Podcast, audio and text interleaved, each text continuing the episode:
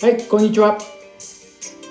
ゆきチャンネル、ゆきちゃんのいないゆきチャンネルをやります。というのは、明日、松山由紀子が参加します。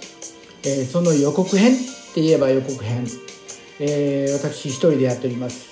えーまあ、毎週ね、二人でやるんですけれども、なかなか時間が限られておりまして、松山の方も非常に今忙しく、いろいろなことに取り組んでる最中なんですね。で、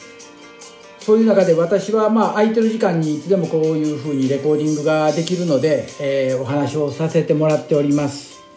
で、まあ今、松山が何に忙しいかって言いますと、まずレコーディングの方で、え曲をうまく入れなきゃならない。まあそういうところに神経を尖らせて、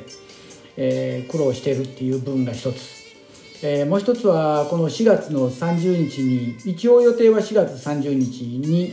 コンサートを予定しておりましてそれのコンサートのことも考えなければならない、えー彼女がプロデューサーとして行いますので、えーやはり大変なんですね。なかなか私のようにその頭筋肉の人間には理解しがたい部分があるんですけれども、えーその辺やはりアーティストで非常にきめ細かにいろんなことを考えております。で先日のお話の中で松山が、まあえー事故そして事故から、まあ、復帰してきてと。で腕のだるさいろいろなことを話し上げたんですけども、えー皆さんの中にも、えー無中知症になった方いらっしゃると思うんですね。でこの無中知症になりますと何が一番大変かと言いますとその首だけじゃないんですね。でムチ打ちから腕そして指先に来る。でそれとあと悲しいかなアメリカのドクターであまりそこまで親身になって考える方がいないのですぐケミカルの薬を出してしまうこれを飲めこれを塗れと、えー実は無中知症でそういうもんで治るもんじゃあ治るもんでもなくやはり適切なリハビリテーションでそれからマッサージ、えー針えーお灸それらのものをうまく交えてやっていくのが一番ベストな方法なんですね。であのまあ今からもう約2年ですか、えー彼女が私の方に治療に来だしてもう言ってるうちにねまだ2年弱なんですけれどもやりだしてで初めは彼女の首の下を触るだけでも痛かった。それほど過敏に反応してたんですね。で物は持てないしで本当に辛い思いをしてきてでそれが、まあ、約1年のちですか、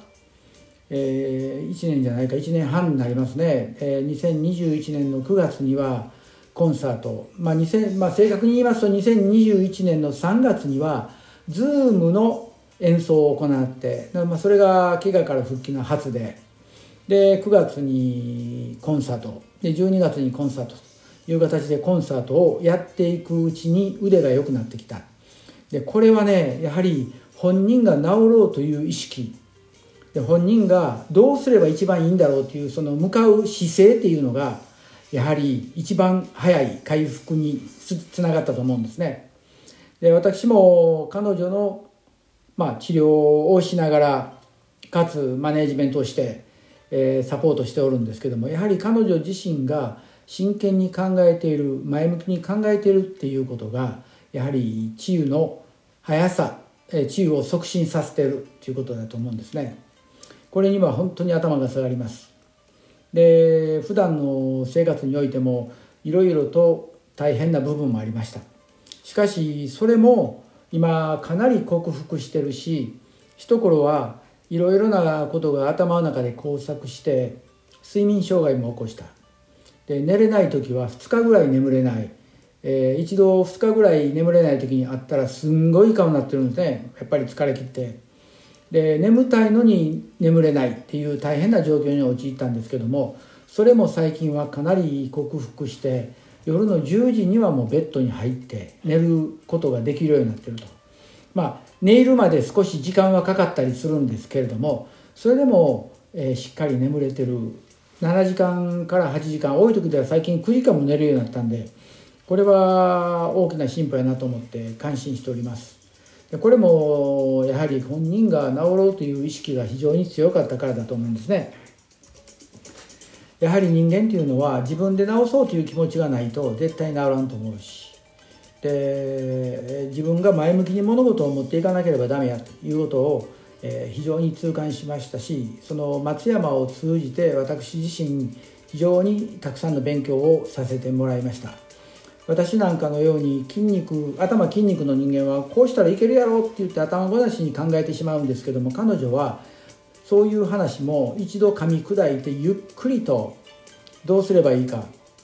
えー、冷静に考えてくれてる考えてる。それは本当に、えー、素晴らしいことです。でいつもこれには感心しております。でそんな中で、えー、なんて言うんですか？その松山由紀子のなんて言うんですか？ことに対する魅力ですか、えー、そのことに対する魅力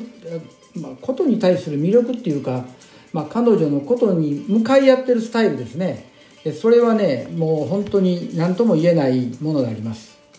で、まあ、昨日もお話ししたとは思うんですけれどもその彼女がお琴を弾いてる時で彼女自身がお琴を弾いてる時っていうのは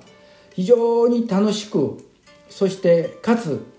えー、笑顔で弾いてるんですね。この一般のことの方っていうのは顔の表情を変えずに、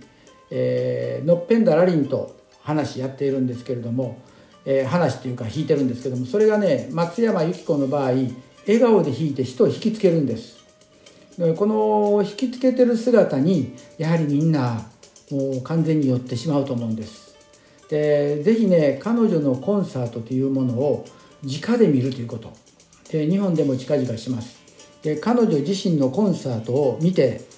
えこんなことえこれがことなんっていうそのねことの違う音色っていうのを皆さん自身がしっかりと実感してもらえればいいんじゃないかと思います。今日は明日のことゆきチャンネルの予告編として今私が一人で喋っております。それでは皆さん明日のことゆきチャンネルお楽しみに。さよなら。